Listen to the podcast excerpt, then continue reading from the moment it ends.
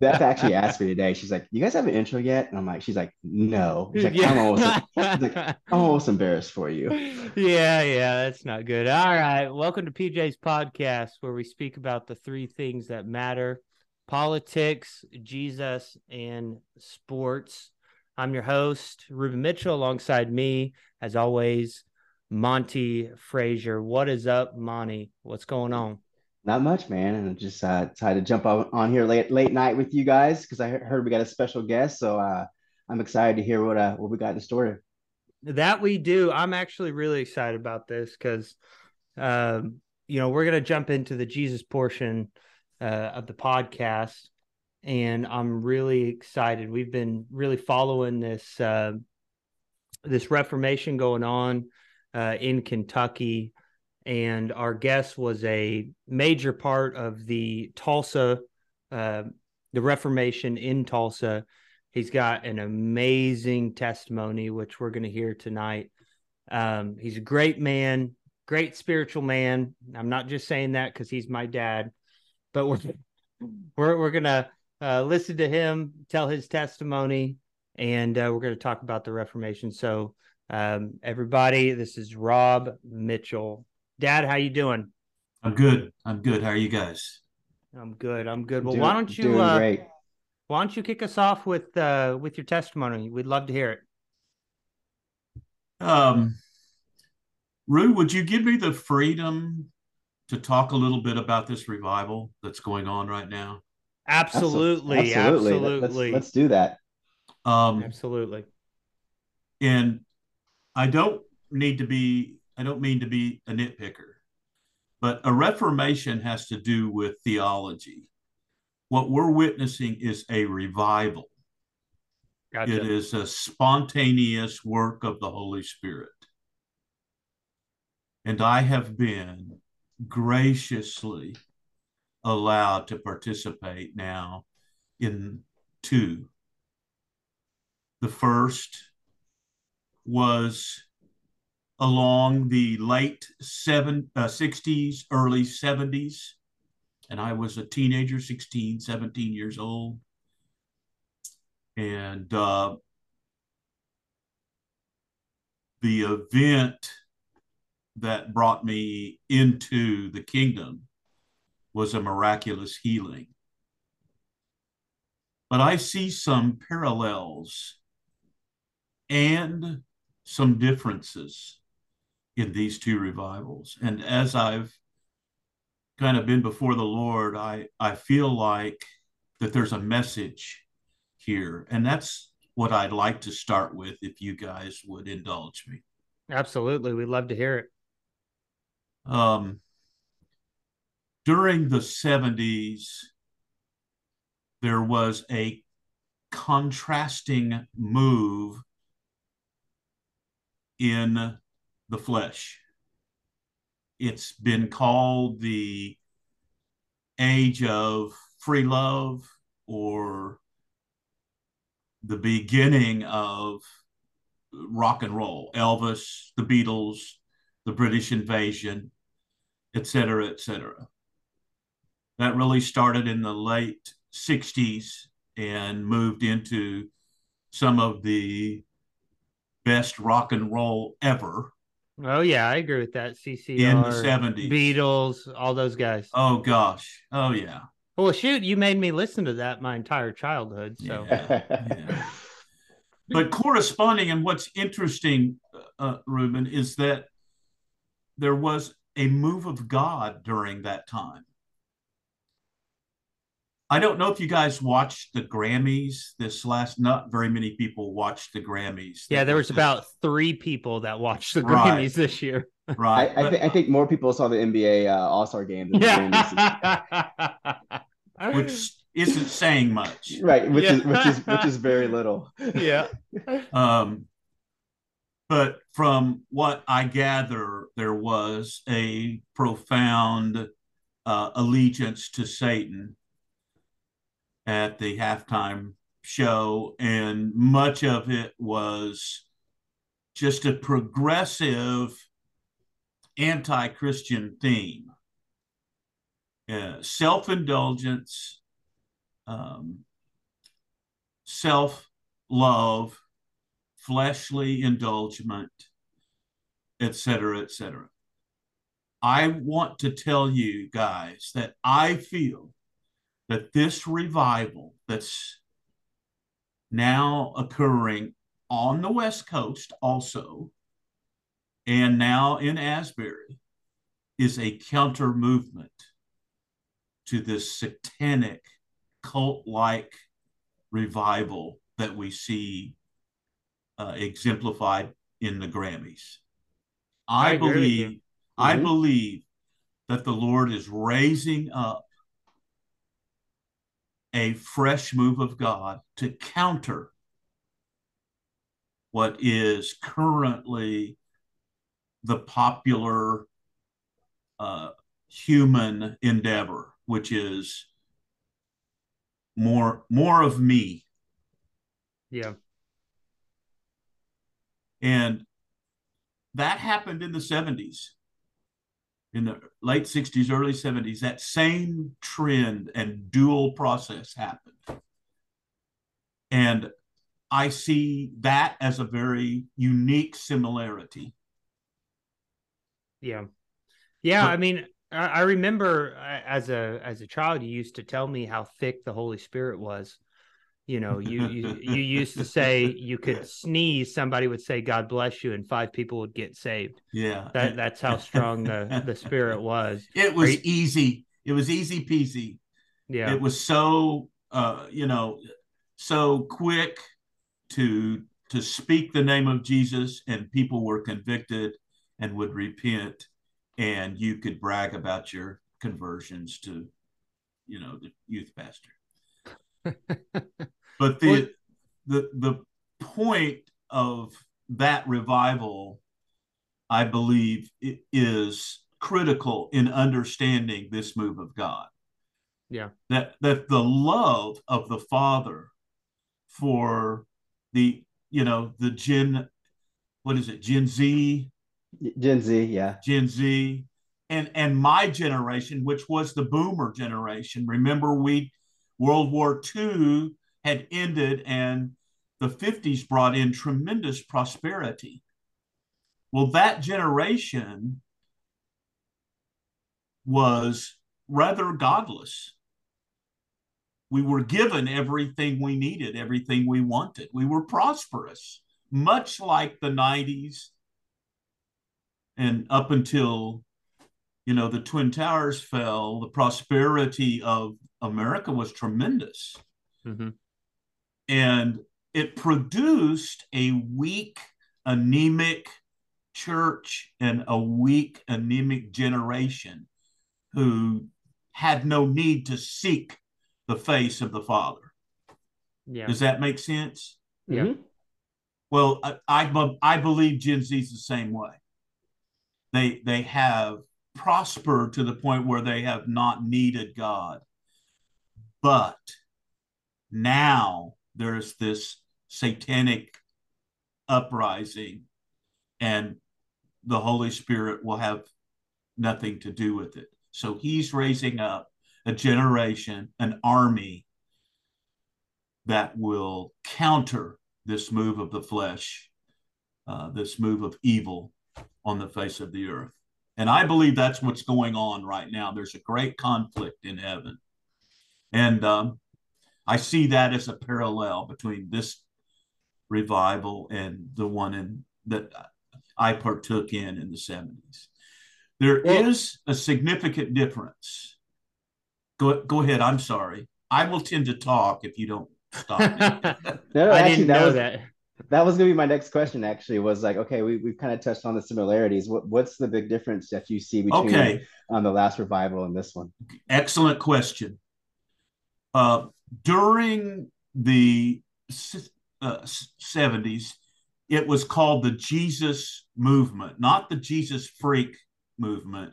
That's what I call it, but right. But because Jesus I grew up with DC Talk, you know, G- Jesus, Jesus, freak, freak are were the hippies that came out of the Jesus movement, and many of them were street preachers and had powerful ministries. But they were called freaks. And I, I call myself a freak, a Jesus freak, because we we came to love Jesus and adore our Christ. And that was the significant implication of that movement. And what the, that came along with it was an understanding of the church. We thought the church was four square walls, a hymnal, and a preacher. We came to find out that it's really the lifeblood of the people. It's the people are the church. Mm. And gathering together in the name of the Son is church, not going to a building but having the presence of the Holy Spirit in your midst, that's church. And we were beginning to learn that. And we learned about the spiritual gifts. And uh, out of the Jesus movement came the charismatic movement, which was an emphasis on the spiritual gifts, which led to what I call charismania, which is just an overemphasis on the gifts Mm-hmm. The gifts really should be an equipping for doing the work. they shouldn't be an end result for entertainment. Yeah. And that's what they've ended up being in many churches. But the the purpose of the 70s was to kind of bring in this understanding, this new understanding of who Jesus was as as the bridegroom and the bride mm-hmm. and all of her gifts and abilities. So there was a charismatic element to the 70s. We saw lots of healings. I wasn't the only one. There were significant healings all over the world. Mm-hmm. Um, I could give you example after example, but the the the gifts of the Spirit were being kind of birthed and we were understanding what the Holy Spirit was and what he was doing in our midst. And it was all new and wonderful. We we'd been we'd been without any understanding of the church or the activity of the Holy Spirit within the church for for all our uh, juvenile lives. And here is this great, wonderful teaching that the Holy Spirit's bringing. But the difference is um, Monty, I think primarily that this revival seems to be based on confession, repentance, and brokenness, mm. which is distinctly different than the first revival. Mm. The first revival, you jumped on the chand- chandelier and you swung around okay? Because you hmm. were so ec- ecstatic to to understand the life of jesus was so exuberant. It wasn't sitting in a pew. It right. was out in the street with the drunks and the druggies and the right. hippies. That's where life was. Right. we, so so can you can you touch on how it started the the your the revival that you experienced? How how did that come to fruition? I i, I got the uh, the the entire basis of our revival locally came from an experience that I had with my infirmity. I had uh, pediatric emphysema from a, a, a failed it, no, it was not failed, but through a transfusion as an Rh negative baby, my lungs collapsed. When they reinflated my lungs, it tore the lung lining. Plus, I was allergic to everything. I, I remember my allergist, he would poke me to see what I was allergic to. And after two or three sessions, he finally threw his little pin down and he goes, Son, I can't find anything you're not allergic to. so I was allergic to everything. Plus, I had this emphysema, which is kind of like an old smoker's disease. Mm-hmm. You can't intake enough oxygen. Then is uh, emphysema is in, incurable, right? Something right, right, right. You that I, they they wanted you know you get steroids and like with Bam Bam, it helps. It helps. But I remember X-rays, and I had little white spots in my lungs. You could they were very visible, and uh, so the stage was set for me uh, about at the age of 17 in the uh, spring of 71 to participate in a youth event because I could get a mobile breathing machine. The first mobile, and it was as big as a truck. The dadgum thing was, you know, it was as big as a chair, and it took two of us to carry it in. But I got out of the house. Right. You know, uh-huh. I got yeah. to be part of the youth group. That was a big yeah. deal. I remember I remember reading uh, the guy that did your healings. He described your uh, breathing machine and he said it was the loudest machine he had heard. yeah. And everybody in the auditorium knew you were there because they could hear your breathing and right. they could hear your machine. Yeah, everybody else loves silent prayer because you just bow, bow your head and everybody's quiet. I hated silent prayer because all you could hear was me going, uh, uh, you know. So that was my experience, and so, but I was so happy to go on this retreat. We went someplace in Arkansas, and and uh, we had a our youth pastor. Now get this, we're a Baptist church. Of course, it's American Baptist, but still, it's a Baptist church. Our youth minister was from ORU. Oh wow. Mm. a, a, you know, that explains a, a lot, actually. right, that explains right. an awfully lot, Dad. you know, the hand of the Lord was in this thing from the beginning. I just, you know, now, you know, I had grown up in this same church. Everybody knew my story. I, I wasn't supposed to live, you know, I it, just breathing treatments, and my parents spent thousands and thousands of dollars on my health. You know, I, I got to where I really felt guilty. Yeah. I thought about taking my own life yeah. because I felt like I was just draining my parents. But they were so loving and so kind and, you know, didn't ever complain. And they gave me the latest, you know, treatments. And uh, so here I am at this youth retreat for the first time. Um, all our youth groups there, we probably had 60 kids.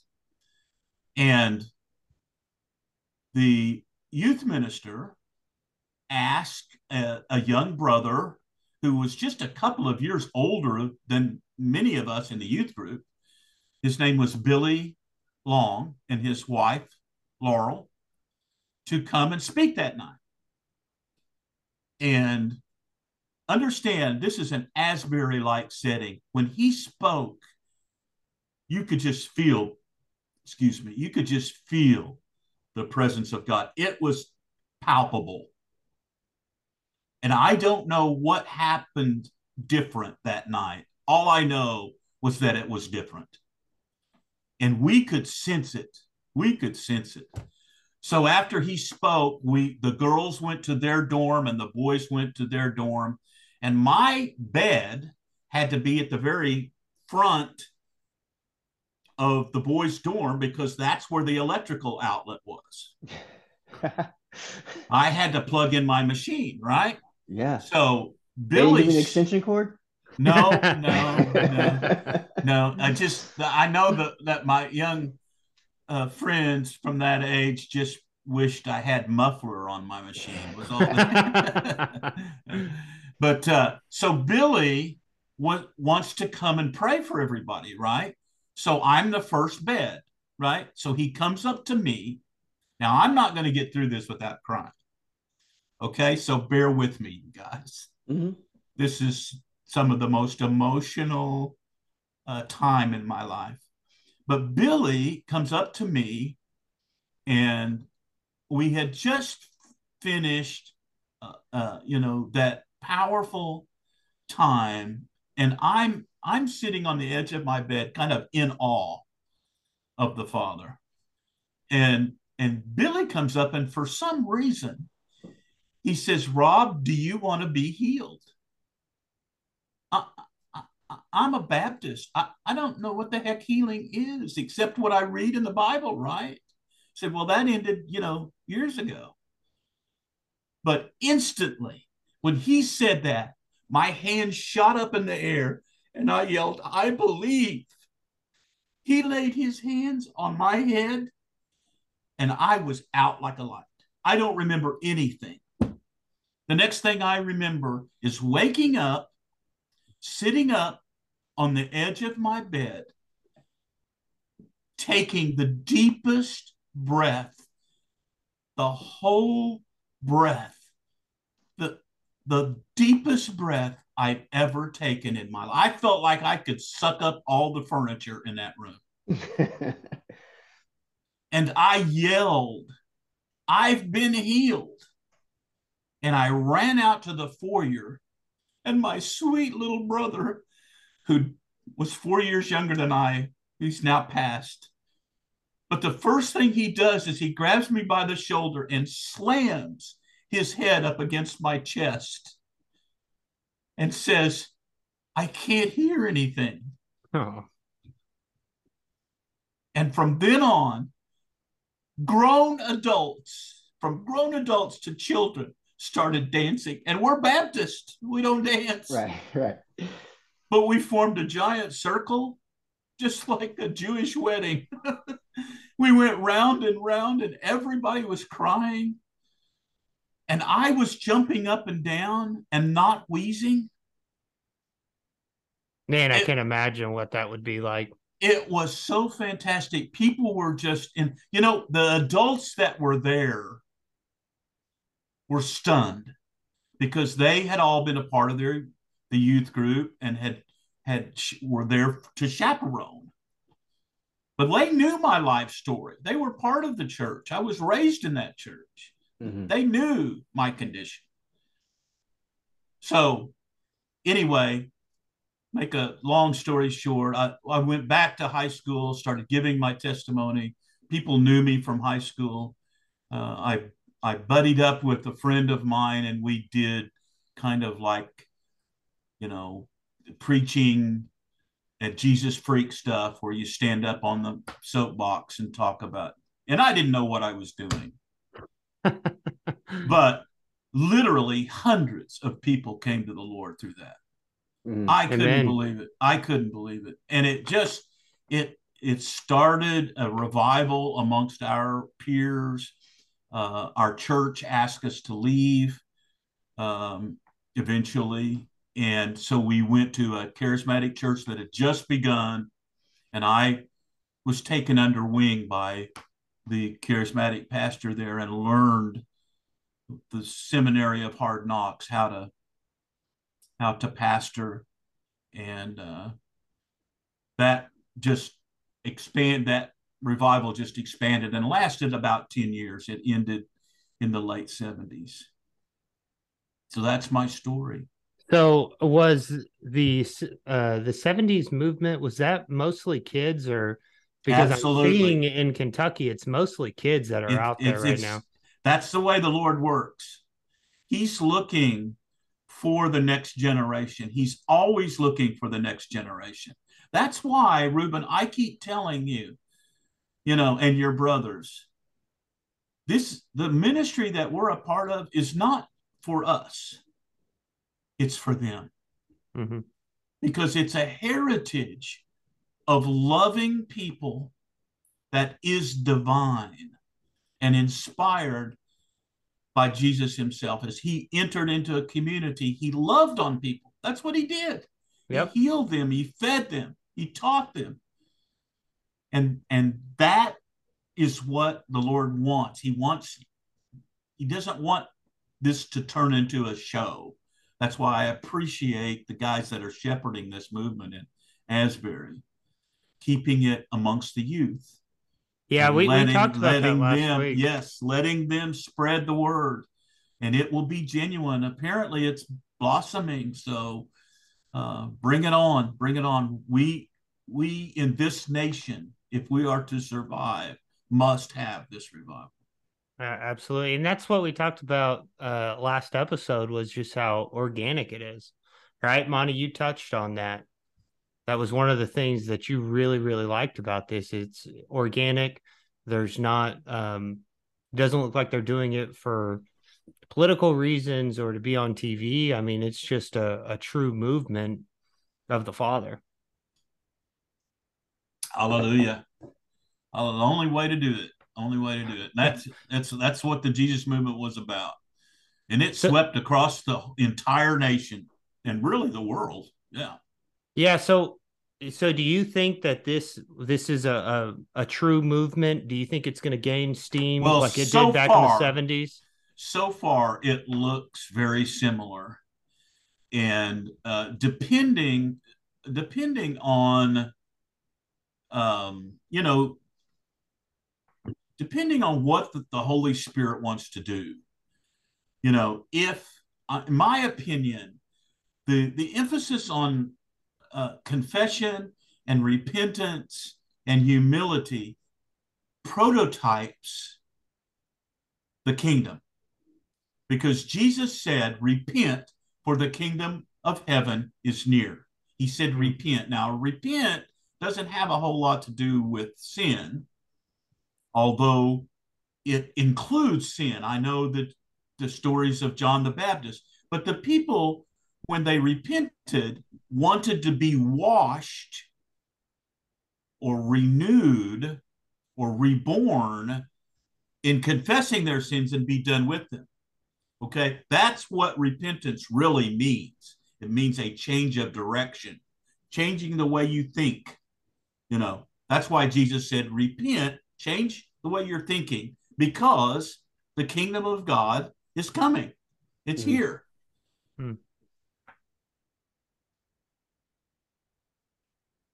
That's good, Dad. That's good.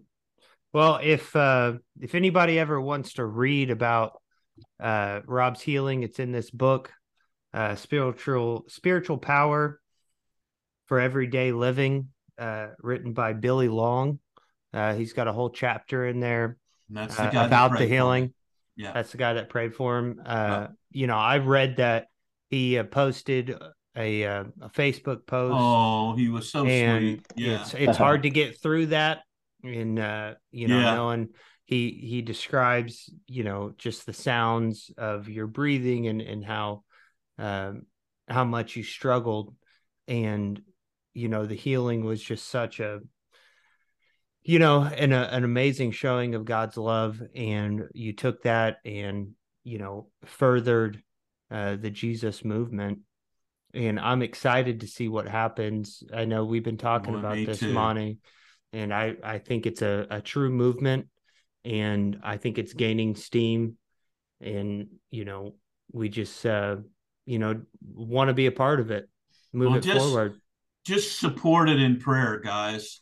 That that's really what we need to do. Just say come holy spirit just you know more more of your presence lord. And i i just believe that this will spread if it's got the support of, of good men and women like yourself. Absolutely. Families yeah. Mm-hmm. yeah, yeah. well i i mean i'm gonna, I, am gonna get off. I'll let you guys have it. Do you have any more for me no dad that that's it thank you for uh for stopping by and telling us. Monty, your, your God testimony. bless you, brother. Yeah, God bless you. Thank you for your time. That that was okay. that was that was powerful. Like that hasn't moved some people. I, I don't I don't know what will. So thank you for that. well, it makes me well, cry.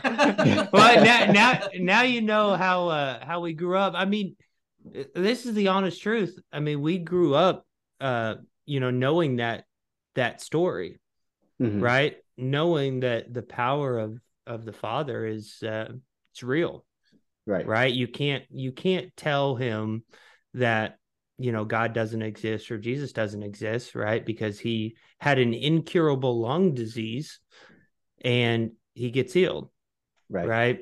Yeah. And dad i can't thank you enough for the spiritual guiding that you gave me as uh, a young man and making me to the man i am now uh, you did a great job and you showed me how to live talk, my life. We won't talk as a godly man. sign you ran over. No, no. For that you know, comment, you, are you're, you're getting cut out. you have to ask him about that money. No, yeah, no, we're burying that one. Where's that government rug and that government broom? Let's get that one under there. Out okay. of all the years I've known him and all the talks we've had, he's never told me that story. Yeah, so. well, get that out of it. Okay. okay. Well, Dad, love you, love you guys. We'll see you. Love you too. Yeah, love all you. Right. Thank you. All right. No, it. I mean, I, Monty, that's a. It's a great.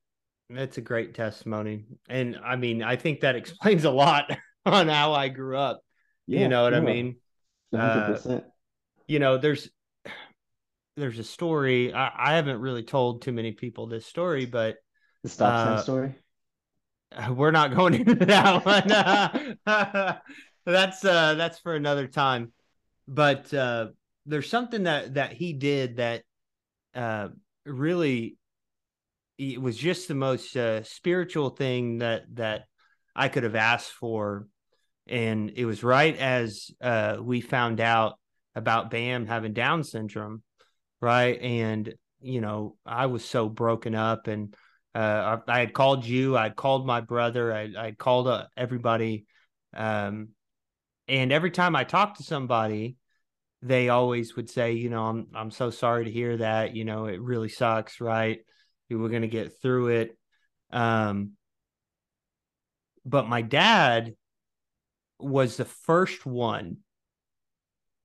He was the first one, and I called him, and he, I left him for the last person to call because I knew it was just, you know, telling him that he has a grandson that's going to have special needs. It's mm. a hard conversation to have. It's a really right. hard conversation to have. 100%. So I called him and I said, Dad, Bam has Down syndrome. And the first thing he said was, "Oh my goodness, you're so lucky. You are yeah. so lucky." And that blew me away, Monty. Right. That blew me away. That that was his response. Right. That, and, that probably wasn't wasn't what you were expecting. Oh my gosh, it was not at all. It was not at all. And to this day, I'm so lucky to have Bam Bam. I'm yeah, so lucky. I feel so thankful and so lucky. But his the way he handled that was exactly what I needed to hear. Exactly what I needed to hear at that time. Mm. So mm. Well, I think BAM uh, has changed. BAM has changed all of our lives. I think we've all have like different perspective on lives, and we like obviously we, we love him very much. But like like he makes us laugh and smile and fill yeah. our hearts up with joy, like more than like hate to say it, but more than any of our any of our kids, right? So like um yeah, you know, I think he's tr- truly a blessing um, on I that. I appreciate note. that. And I and I and I think it's crazy because you hear your your dad's story, but like in in at the time you don't like know or realize this, but like that whole thing was you know building up uh you know for Bam, right? Because like yeah. you know your dad's gone through that. You know he's got healed. He has a, a great story. But at the exact same time, you know your the struggles um, that you've had with Bam along the way, like like that upbringing and that that faith that was instilled in you and yeah yeah life and, and like in the fact that it, you know that healings uh can happen and they're real like that i mean that just gives you hope and that just makes you push like further and that just show like and you can see Absolutely. it because like yeah. you know bam like, he's such like a vibrant, healthy boy, you know, like trying to stand up and walk right now. Like, like, yeah, you know, if you didn't have that, you know, that faith, like like who who knows what would have happened, right? Oh man, I, I could have gone down a bad, bad path there. Right. you right. know what I mean? Yeah. I could have I could have gone yeah. down, but you know, it's probably happened to a lot of people, you know, they just haven't they, they haven't had that that uh support you know and, and this that, that upbringing that you guys were, were able to have because because of that experience so yeah, yeah. I mean that you're exactly right. To have to have somebody, you know, that is uh in touch with the father and to uh give you exactly what you need at the exact moment, right? Is mm. uh is a blessing. So, you know, I I can't thank him enough for coming on and telling his testimony, but just being a father, being yeah. a good father, being a godly man, you know, you always learn from uh watching not necessarily being you know people telling you what to do, but uh, doing it. Mm-hmm. And that's that's what that's what I saw. And you know, I, I've talked to you, to your father, you know, on a couple of family gatherings, and he seems like the exact same way. You yeah, know, very he, similar. Yeah, yeah. He he didn't just talk it; he he walked the walk, right? Yeah. Oh yeah. and that's does. what we need. Yeah, yeah.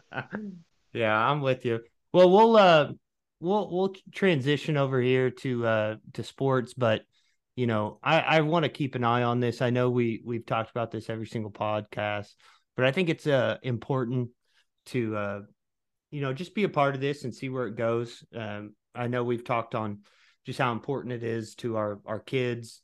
Um, you know, growing up in an environment that uh, uh, loving the father isn't um, isn't the uh, outside group, so you know, so to speak, right?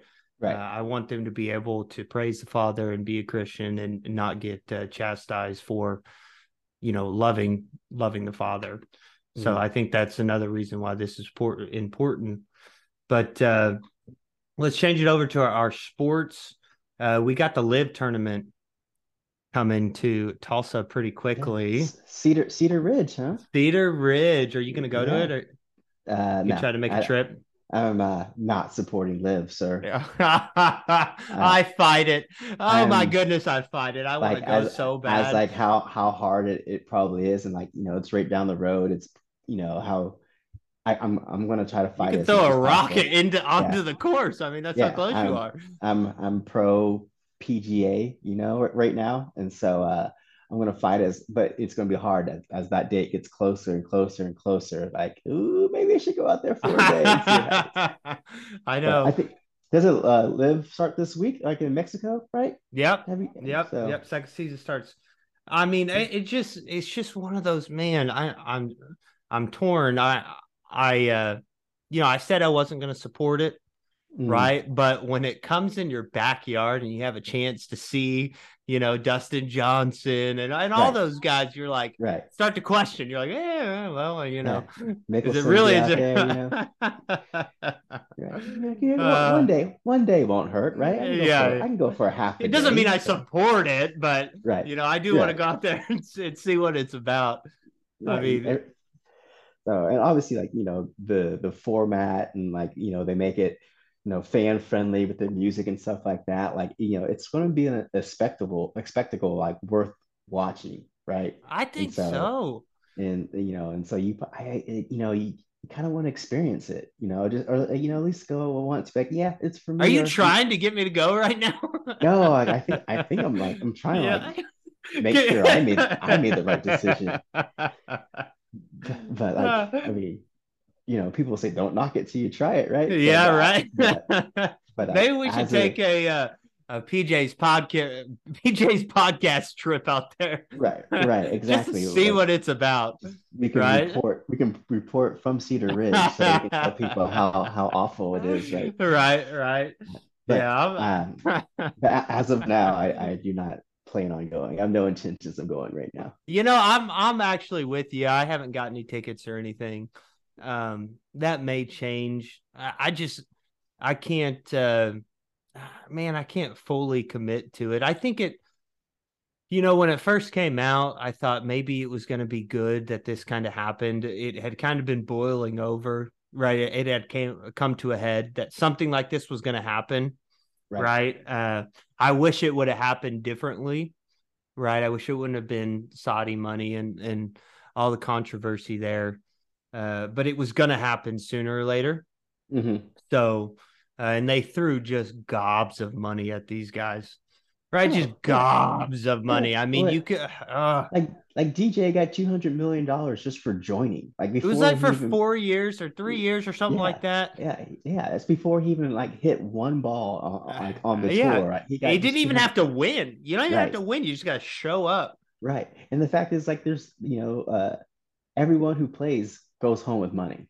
I know, right? You know, like so. I mean, it's. I mean, yeah. I mean, I hate it, but like for those guys, like I think DJ should have stuck around, Mickelson, like, but those some of those guys that like they're never going to win on the tour. Go ahead and get your money, buddy. yeah, I mean, Phil's done. Go go go get your cheddar. I, am I'm, I'm with you.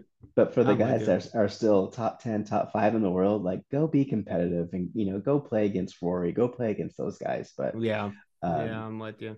But you know, but right now I'm I'm I'm trying to stay strong and not not support it. But like you said, it, it is very hard when it's when it's in your own backyard. Yeah, I know, I know. All right, all right. We'll hold each other accountable. Right. Right, right, right. Let's right. uh let's let's put our, our stake in the ground. If, We're I see say we're not highlights on gonna ES, support if. I see highlights on ESPN and and you're there in the crowd, have some words. with a low hat on where you nobody can recognize me. Right, you you, got know? your, you got your sunglasses on. Yeah, making sure I'm not in camera view, just uh, bobbing and weaving through everybody, making sure I don't get caught. right. But but for the city of Tulsa and you know for Cedar Ridge and everyone here, I think I think it's going to it's good for the city. It's gonna it's going to you know obviously bring a lot of money in for us and stuff like that. So yeah, I, I Uh, agree with you there. It, it's good for Tulsa, and the thing is, uh, it, another reason why it's going to be hard not to go is I've played that course, right? I've I've went and played that course, so to watch how they play the, you know, they play the holes right, is even going to be more fun. Right. Um, but uh, if we keep talking about it, you're going to get me to want to go. yeah. oh man, I was I actually was going to say something else about it, that but you know what? I'm going to yeah. I mean, it's a beautiful course, though. It- It's an absolute beautiful course. They've had LPGA tour. Uh, as much as we we don't support it, uh, if you do support it, get out there and and support Tulsa and support Cedar Ridge. It's a beautiful course, right? Um, I've I've played it um, many times, and I think if you go out there, you'll you'll enjoy it. But we're gonna hold Right. e- hold each other accountable. Yeah, we're, we're going to do uh, it. We're gonna stick with PGA.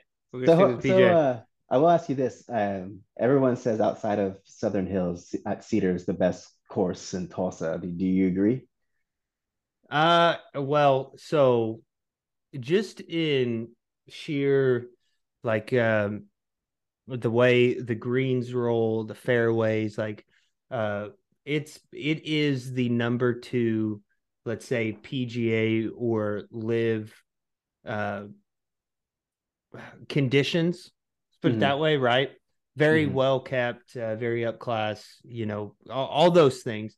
But I gotta say, the second best course in Oklahoma is Golf Club of Oklahoma. Really? Oh man, that track is ridiculous. It is such a good track. If you haven't played Golf Club of Oklahoma, it is Right. by far uh, my favorite my favorite course in Oklahoma. But I mean, Southern Hills is on a completely different level, right. right? It's a completely different level than any other course in Oklahoma, other than let's say Gaillardia, right? Which I've played. Gaillardia, it doesn't even compare to Southern Hills, right? Southern Hills mhm. is a a major championship golf course. Right. Yeah. I mean, a major championship golf course. There's not many of those around, right. right, in the entire Right. nation. Right. But you, but you got you got Galardia, right? You got uh Karsten Creek, right? Georgia fairways, everything's sitting up on a tee, mm, right? I mean, it's it's amazing to play the NCAA championship there, but again, Southern Hills just uh, uh, it's just on a different level. It's just on it's just on a different level. But in Tulsa, definitely Southern Hills. If you want to if you want to do you know PGA events, uh, Cedar Ridge would be the second one that you'd hold it to. But if you just want to go out um, and just just play a nice course, right? That has a, a lot of turns, good greens, right? Golf Club of Oklahoma is is by far uh, one of the better ones.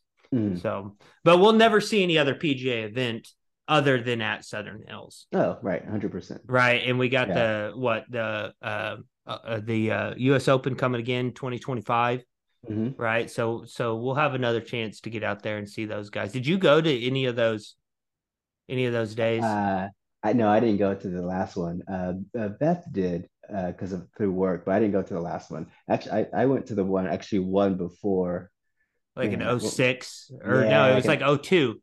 02. Yeah, no, no, no. It was because I got done with school in 03, so like it was after that. I think it might have 05. been 0, 05, 06 Okay, yeah. area. Yeah, Uh, Tiger I- won. Yeah, Tiger was out there. John Daly was still playing. So Oh, the um, good old days. yeah, like I outside of Tiger, Daly actually had the, the biggest following. And so it was kind of Yeah, cool. yeah. It was kind of cool to see He him out still there. has the biggest following, even on Yeah, the the Champions Tour. right. I mean, he still has a. Well, I mean, anybody that grew up in the sticks, right? Who played on golf courses where you could play with your shirt off, your shoes off, right? Grab a beer. As a yeah. 12 year old kid, you know, you can drive the carts wherever you want. I mean, that's the type of guy John Daly is. There's Right. a, a, a video of him playing with his shirt off and his shoes off. I mean, that's the way I played growing up at, at Little Leagues Right. right? It, there was no Yeah. rules, right? Right. You, you didn't you, you didn't have to have etiquette. Right. Uh, No one's kicking you off, little leagues. No, well, I mean, yeah, some of the stuff we did out there, we got kicked off as twelve year olds with carts, rampant shit, Uh-oh. you know Oh, that man. those types of things. But I mean, it hits home for for those guys, right? Right. He's just he's just a um, a talented dude who likes to, you know, drink beer and and uh, just has an amazing talent that he took to the PGA uh, tour, and I think he resonates with a lot of people. For sure. For sure. But let's hold each other accountable, Monty. I I'm gonna hold you Hey, accountable. I'm, Let's I'm stay strong. Stay strong. stay Don't- strong. Don't sneak out. Don't don't sneak out. Oh man. Well, uh, what do you think about uh, Russ going to the Clippers? Uh, well, I I mean, obviously he went to school UCLA. I think LA, you know, everyone forever, was, even when he was at Oklahoma City, talked about him going and joining the Lakers, right? And eventually he got his wish, and we saw how that worked out. Um, and so like I you knew though being an LA kid like he wanted to stay close so like, Yeah. I, I kind of had a feeling this was going to be in the works I think we even talked about this like like hanging out that like he wasn't going to stay um with the team that traded him right and so we even was it me and you we, we then we like look at their roster we're like oh my gosh this roster is awful for Yes. the, the uh Yes. did he go to the Jazz is that who traded for him Tra- Uh, hold, hold on, traded for who? didn't didn't he originally get traded to the Jazz Oh, uh, yes, yes, Right. he did. He got traded to the Jazz. Right. And then we looked at their roster and the roster's just not like he's not Yeah, he wasn't going to stay there. And so obviously he got got the buyout and he got to choose the Clippers. But uh I kind I kind of felt of all, of all the trades, you know, we talked about the KD and Kyrie and all that Mhm. stuff, like that kind of had an idea that this was going to happen. Well, I mean, he gets to team up with uh with all of his old buddies. Yeah. Right, P- Paul PG3, George and- yeah. Yeah, yeah. I mean, all those guys. So, So like I mean, they they don't have an excuse to to make a deep run in playoffs now. Like they should have all the pieces in place I would. I mean, damage. I would think so. I mean, they they have enough talent. Uh, Eric Gordon, Paul George, Russ. I mean, uh, uh, Marcus uh, Morris. Right. Mhm. I mean, they, they. I mean, they have they have the talent. They should be able to make a a good run You- there. You you didn't even mention Kawhi Leonard, bro.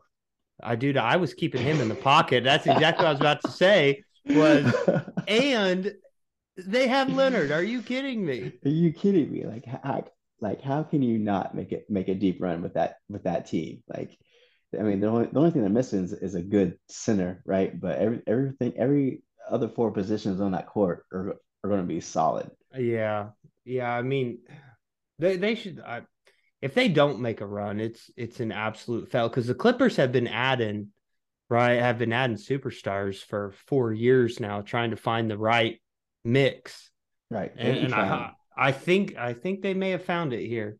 I mean, Eric Gordon, what's his uh, three point percentage? You know, thir- right. I mean, he is he is a an awesome shooter, right? Yeah, he is. So you bring that, you know, Russ can't shoot threes at all, but he's playing. we know that from the Thunder days. Right. But I mean, he can he can create, right? And he's got Paul George there. He's got uh, Kawhi Leonard. I mean, he's got guys around him. It's I. It almost kind of feels like that. Uh, the year where the Thunder had Harden, had Durant, had Oh, yeah. Westbrook, right? It's kind of got that vibe. They've they've got other people around them. Yeah. Yeah. It's gonna be nice to see. Like, I think we talked about this before too, but like what role is Russ going to play in this team? You know, like I think like he thrives in that that, that free role where like, you know, he doesn't have to be the one or the two, right? The point or the shooting guard, but like he kind of does his own thing. And Yeah. he struck he struggled with the Lakers and the other teams were like, dude, you're a true point. He he can't be a true point guard or he can't be a, a true shooting Yeah. guard. They're- They're gonna have to give him some freedom and kind of let him do his thing because you know obviously he, he, when you average a triple double for like how many years with Oklahoma City Thunder, and then you look at it, his numbers in the last couple of years, you're like, what happened? So, yeah. like, um, he wasn't a good fit. He wasn't a good fit with the Lakers. no, no, no. I, yeah, he, that was. I mean, I think anyone outside looking in that that has an inkling what basketball and what LeBron is like knew that was never going to work. Yeah. Yeah. Right. Him him and LeBron just you But- knew they were gonna butt heads. The moment the moment that Russ took that last second shot over LeBron, you knew Oh, yeah. you knew LeBron was like, get the F Yeah. out of here, dude. That was that was the end. Like he, he called his agent that after that game, like he- he- he's not coming back. yeah, yeah. I'm I'm with you there. But yeah, like Uh, I said, he he's played with Paul George, like he, you know, Ka- Kawhi. I think those guys, um, and their egos aren't huge, right? Like they're probably like those yeah, I, I think that's a big thing. Yeah. seem pretty chill, like through all the guys in the league. So th- this might this might actually be a good fit for him. Yeah, let, let's hope so. I, I, I think it's going to be. Uh, I think it's going to be. Let's uh, let's keep an eye on it here because uh, I, I just think it's a really really good fit for him because I, I've got a sweet spot for Russ. Right, I, I've I've I truly do. I mean Durant. When Durant left, I was so bitter. Oh, you yeah. know what I mean? Like Yeah, I, I like he. still Oh I don't man, like he burned. Oh, I don't like so him mad. to this day because of what he did to Oklahoma City. Seriously, seriously, uh, and it turned him into an enemy. Right. Turned him into an enemy. He was. He was. I watched him after an OKC game, and they were, you know, interviewing him, and he, you know, gave gave glory to the Father. Right? He said, Mhm. you know, it's God. It was all God. And I was like, dude, this guy is awesome.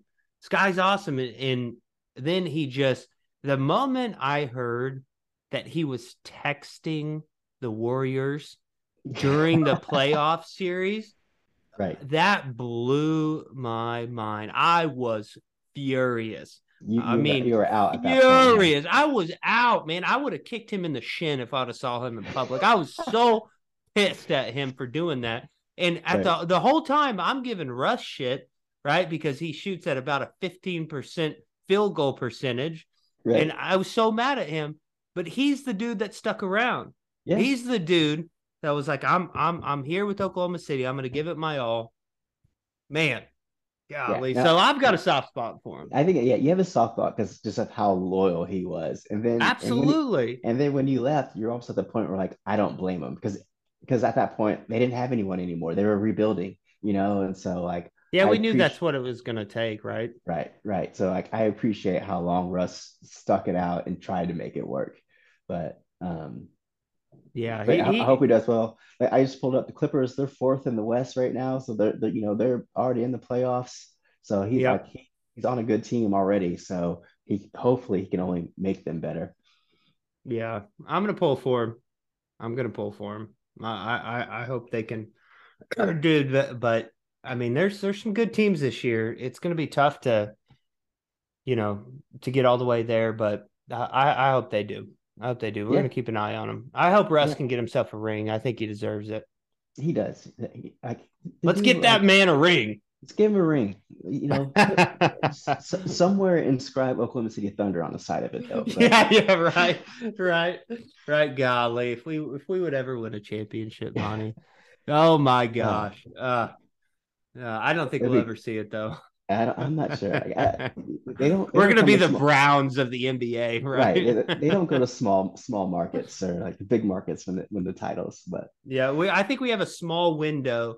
I think what we've seen is we draft well, right? We draft some really good players. We draft, and then we get about two years where these guys are at their top, but they're Right. not, you know, top dollar, not going to move. You know, we got about two years there to make a run.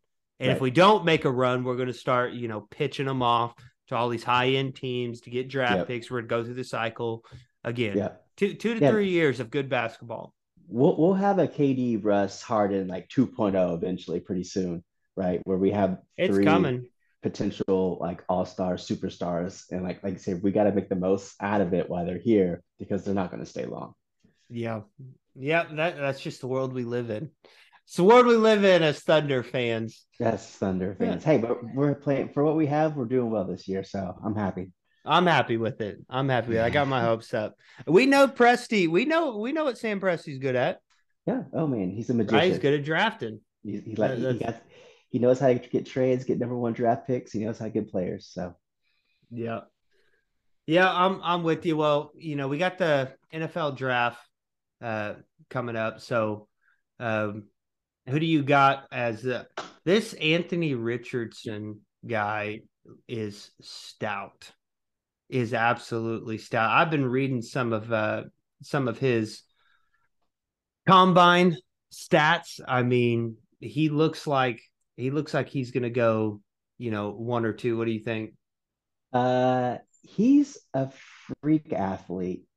Um he's a freak athlete. I don't know if he's a freak like football player though. Like or, or maybe he's in the wrong position. Like obviously he played quarterback at Florida. Florida did do so hot. yeah, Uh, three thousand yards, twenty four TDs. Right. He had some accuracy problems. I, I what what 54%, Yeah, Somewhere- fifty three point nine. 55 somewhere in there. So not not the most accurate player, but like, you know, it, that could be receivers dropping balls.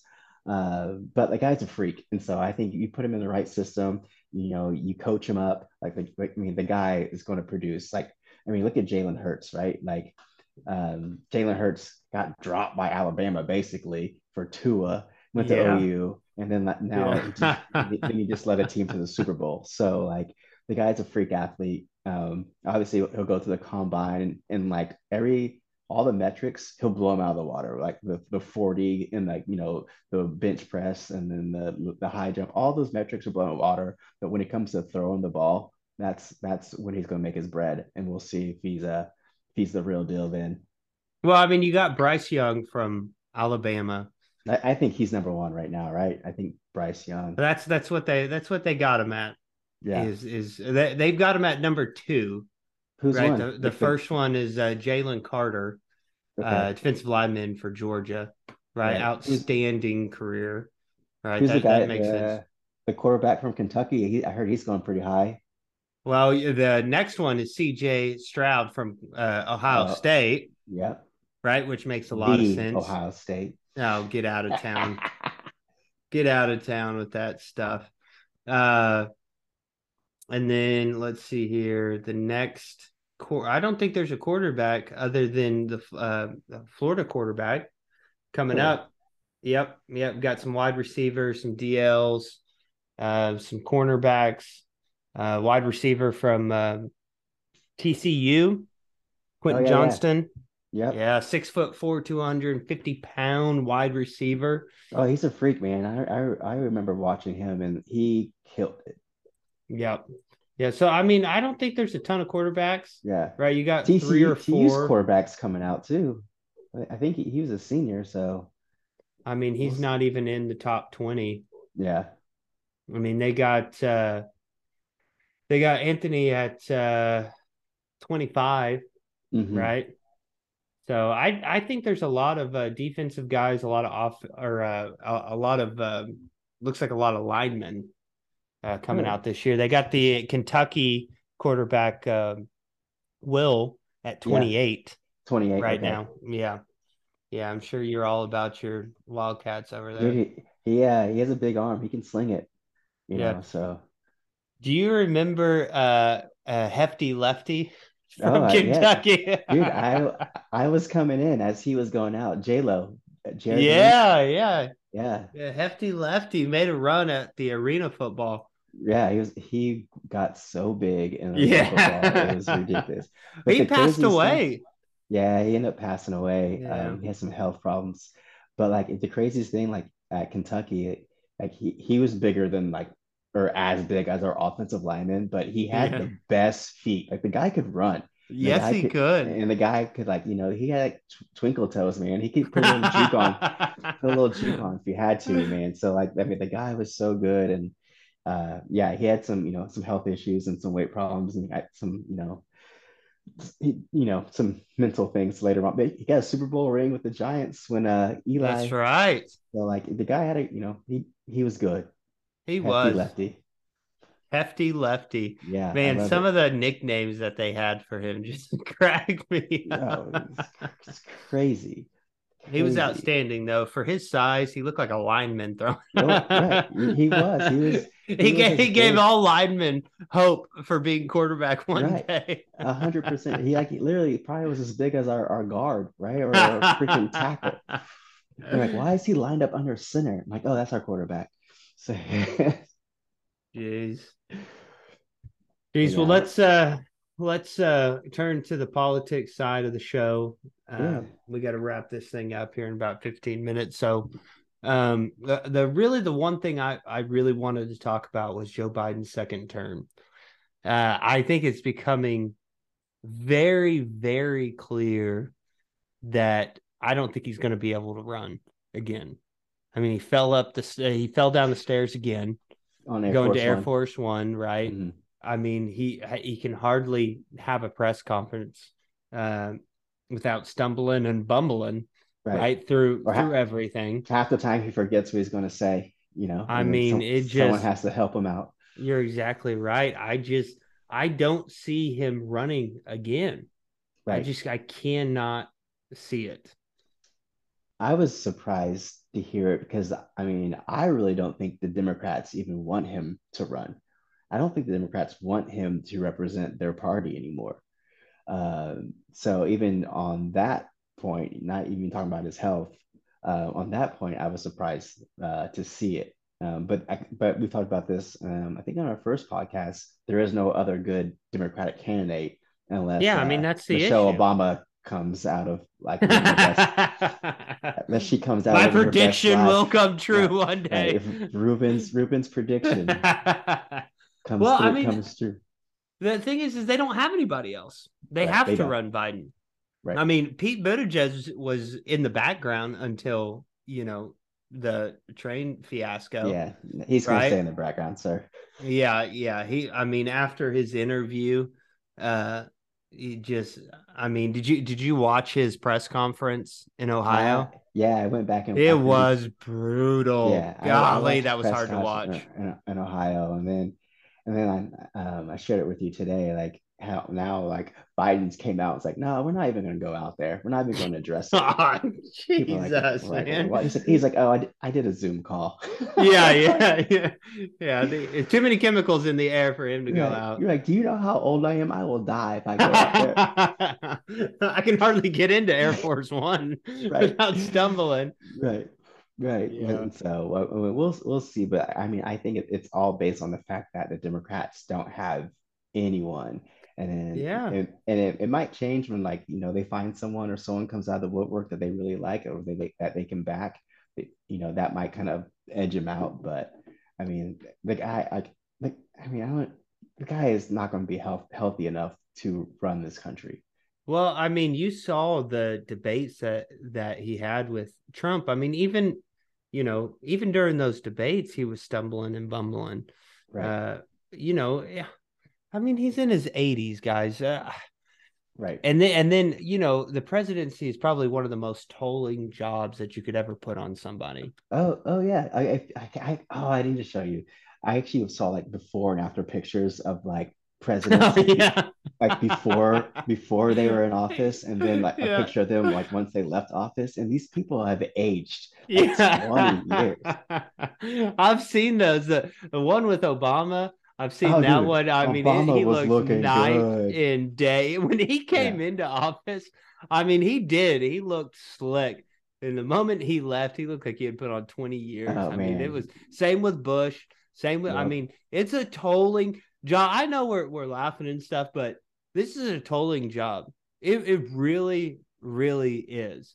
And i understand that people make the republican party as an enemy so they'll just they'll vote in anybody right? Who has a, a D beside their name.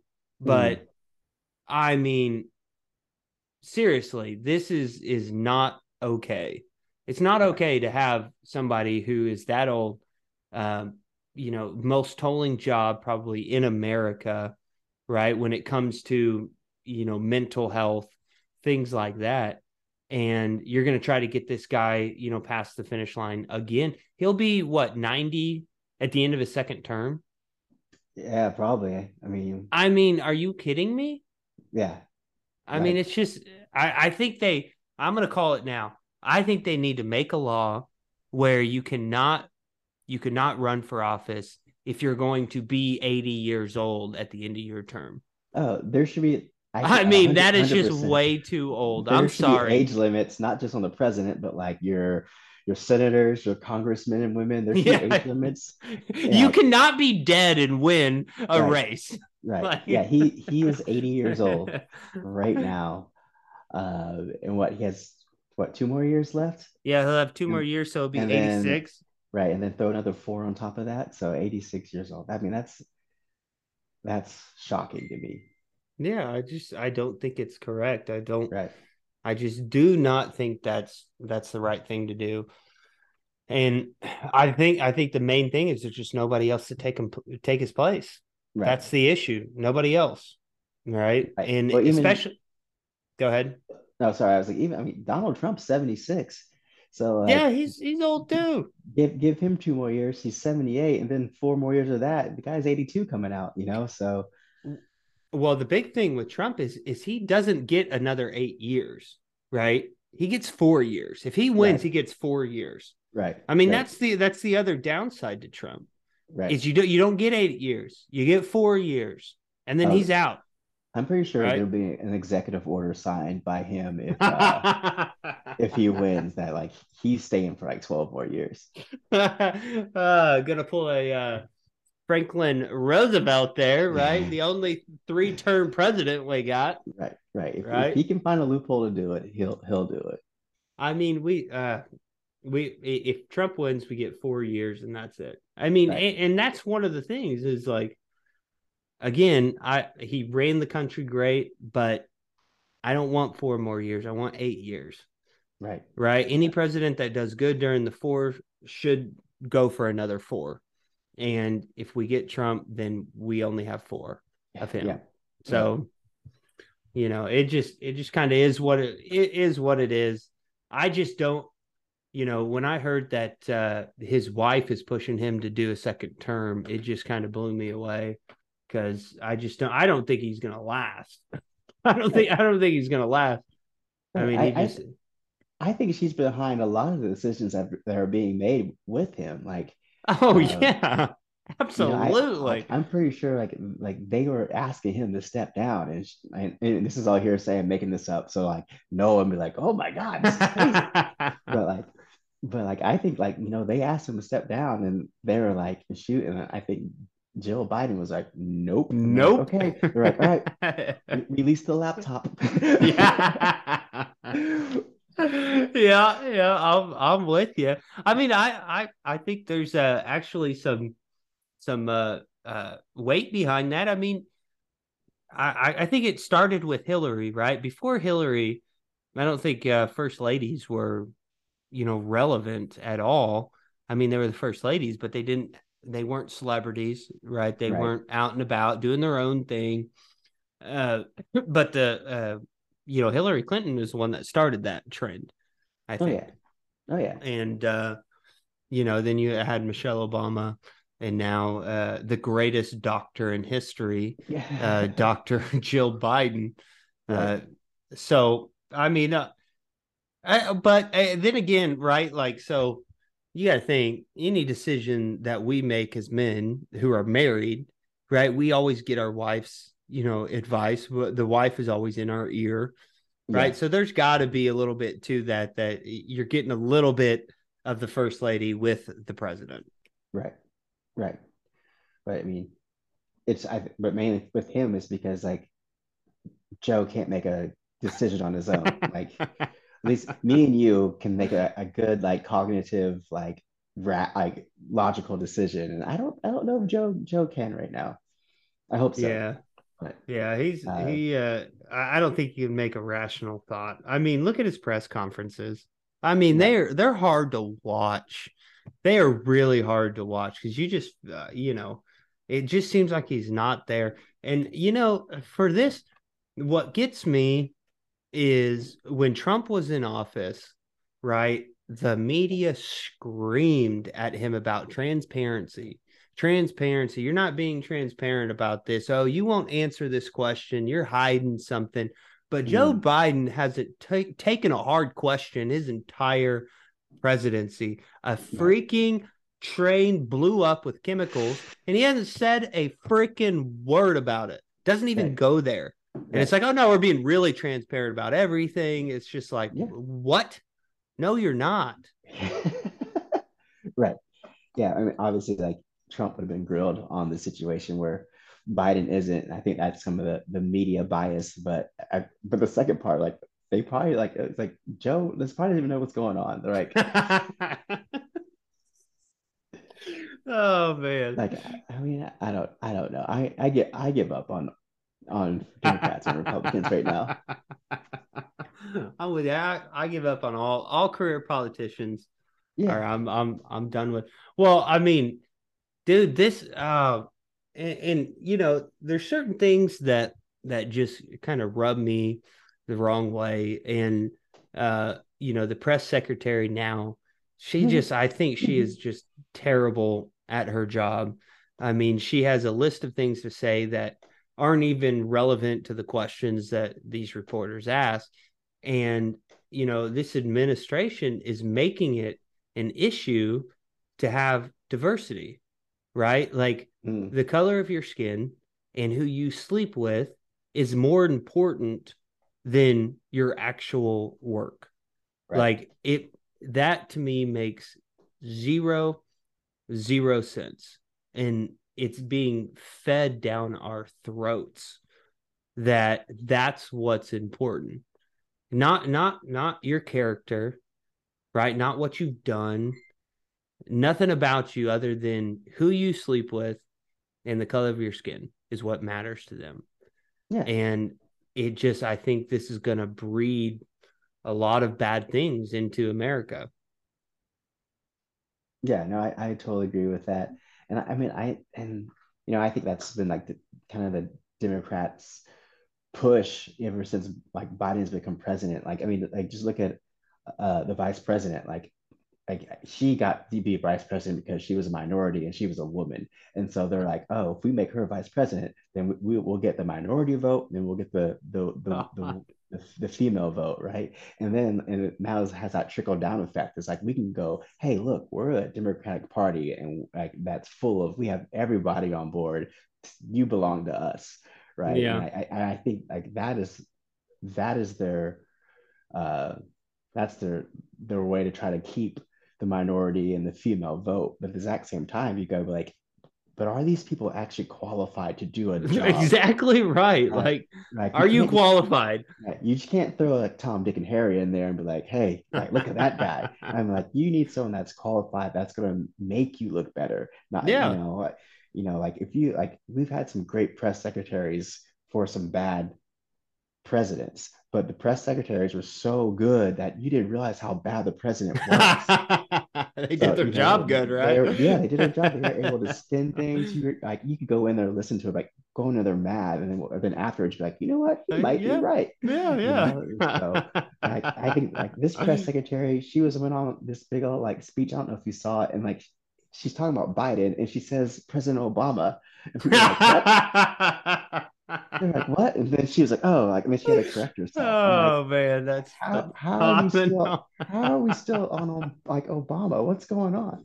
So like oh man so like you're I mean it's a it's you're hundred percent like um I, I think I think they're making a focus they're doing it on purpose um where like a qual the most qualified person should have the job and not not what you look like or or who you know who you're in bed with or who you know you know but that means but you know and in when it goes to jobs, that's been like the trick that the trickle down effect even in jobs. A lot of people get jobs yeah.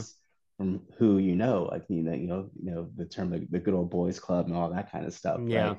So, but um, but you know, Biden or this administration is not helping themselves anymore because it's you know, if these people were qualified and doing their jobs properly, this wouldn't even be an issue. But the fact that they're not, you, make a good point. It's, it's, it's bringing it out in the forefront, even, even bringing more, it to light. Know? It's it's bringing it it's bringing it to light because of yeah.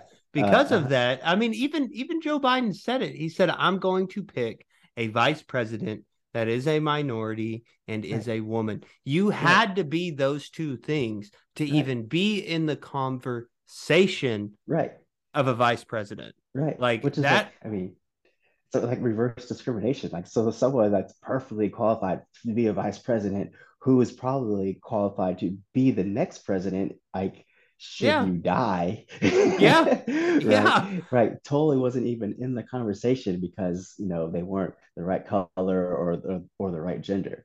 So, I mean, you're exactly. A, to me, that's a red flag right there. You know, like, so I mean, I'm coming from obviously a, a black a black male, like who like if you really care about things being equal, you want it to be uh, equal both ways. Yeah, yeah, yeah. Well, I mean, if, think about if you get the job right after they state you have to be a woman and you and you have to be minority, and then you get the job. Do you really feel qualified? You really feel like you earned it? No. Right? Or or were right. you there because of those two things?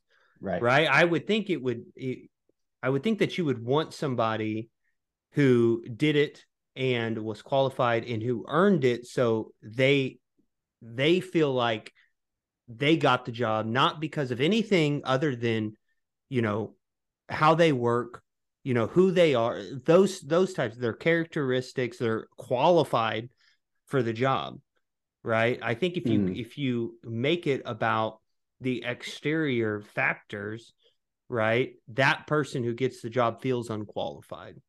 Right. Hundred percent.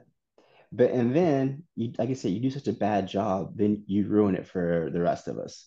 Right. There you or, go. You're or, exactly or right. Vice versa. If you are qualified and you and you just get in there and you kill it, then you open the door and, and people are like, oh, you know, like like this person or you know females can do it just as good as males can or minorities can do it just as good as like other people can but but You're you have exactly to be qualified right. you actually got to be a person of and of power that can do that position and do it well you know You're exactly right Wh- which one's better right which which one's better a, a, a woman vice president that was there because she was qualified right? And she was the best candidate, right? They didn't say I'm gonna, you know, hire a, a woman, and then goes out mm. there and kills it, right. right? And proves that that she can be in that job, or somebody who was who's only there because she's a woman and then right. sucks at it right? right? like like which one of those two is going to be better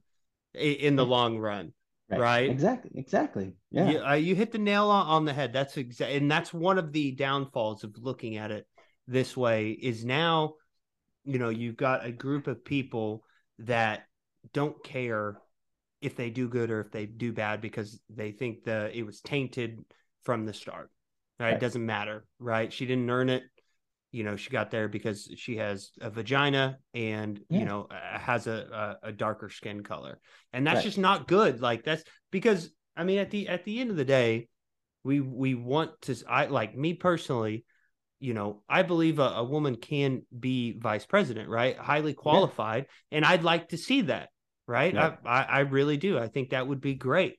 But I want it to be because they're qualified, right? Not right. because they're a woman. Right. right. Like that's that's I and I think that's that goes for a lot of people out there. Like right. I, I definitely want to see it. I just want to see it in the right way. Oh, a hundred percent you know, I mean, like we talked so much trash on Joe Biden, but God forbid something happens to him and Kamala Harris has to be our president. You know, like, like, oh I mean, man, like, you know how fast people like, dude, I take everything back I said about Joe Biden. Like, I, I'll have her back. I'll have him back now. Yeah, yeah. Can we can, can we dig this guy up because this is we need we need we need him back. Because, well, like, I mean, Kamala's uh, is the is polling at the worst vice president right in history. like right. like that's how bad she's doing. Right. And then and, and then it, eh, you know we all know joe biden's going to kick the bucket sometime. Right. We just pray to god it's not during his term. Right 100% we're like we're screwed. Like we're like we messed up. You know oh, and, and, and, and, the flip side you know like this is the exact same thing that nikki haley is is running with. She's running with i'm a female. I'm a minority. Like she's pushing that pushing that to yeah, like as hard as missing she can. She's missing it Right. Well, she is missing it, but like, you know, sh- she's pushing that too. Like, it's not about that. You need to be qualified. You need to yes. be able to do a good job, you know, and, and that's that's what it comes down to.